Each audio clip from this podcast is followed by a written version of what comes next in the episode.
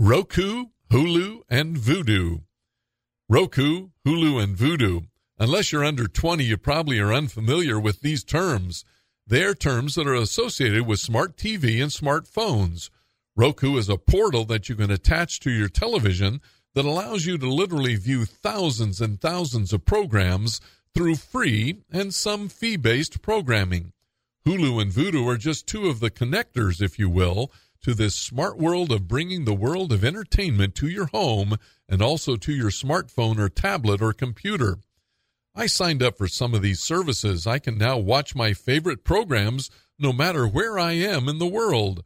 I can pause in the middle of a movie I'm watching on television and restart that viewing on my iPhone or iPad just about anywhere.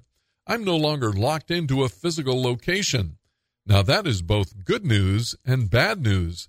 I find myself relying more and more on this portal visual world, and the temptation to close everything and everybody out is getting stronger and stronger.